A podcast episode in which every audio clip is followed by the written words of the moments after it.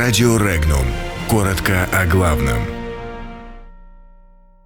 В Британии завершилась эпоха Мэй. В Японии – война за Курилы. Тереза Мэй объявила об отставке. В Москве прокомментировали высказывания о войне за Курилы. На Украине допустили переговоры с Россией. Ростовский губернатор не прокомментировал арест заместителя. В Приморье выпускники устроили БДСМ-маскарад.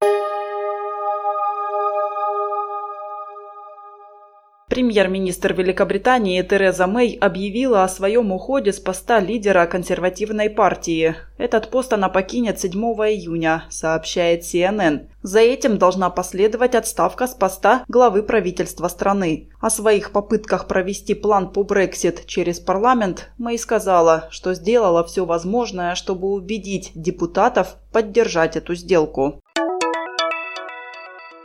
Заявление депутата Нижней палаты парламента Японии Хадаки Маруямы, предложившего вернуть войной Южные Курильские острова, возмутили Москву. Об этом заявила официальный представитель МИД России Мария Захарова. По ее словам, важно разобраться, является ли этот инцидент исключительно выходкой маргинального политика или отражает настроение местных элит и общественности. Для достижения мира в Донбассе Украина должна разговаривать с Россией, заявил глава администрации президента страны Андрей Богдан. По его словам, урегулирование ситуации на востоке Украины можно достичь мирным путем. Он отметил, что вопрос о том, когда и как могут состояться соответствующие переговоры, остается открытым.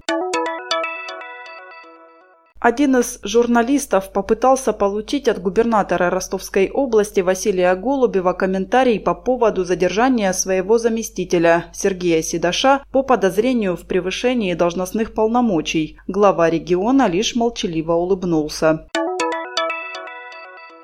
Директор школы номер 74 во Владивостоке написала заявление на увольнение после того, как несколько выпускников явились на последний звонок в БДСМ-костюмах. Так отметить последний звонок решили несколько выпускников школы, расположенной в районе Чуркин, известном во Владивостоке своей особой молодежной субкультурой. Выходка школьников вызвала у присутствующих различные эмоции – от смеха до гнева. Подробности читайте на сайте Regnum.ru.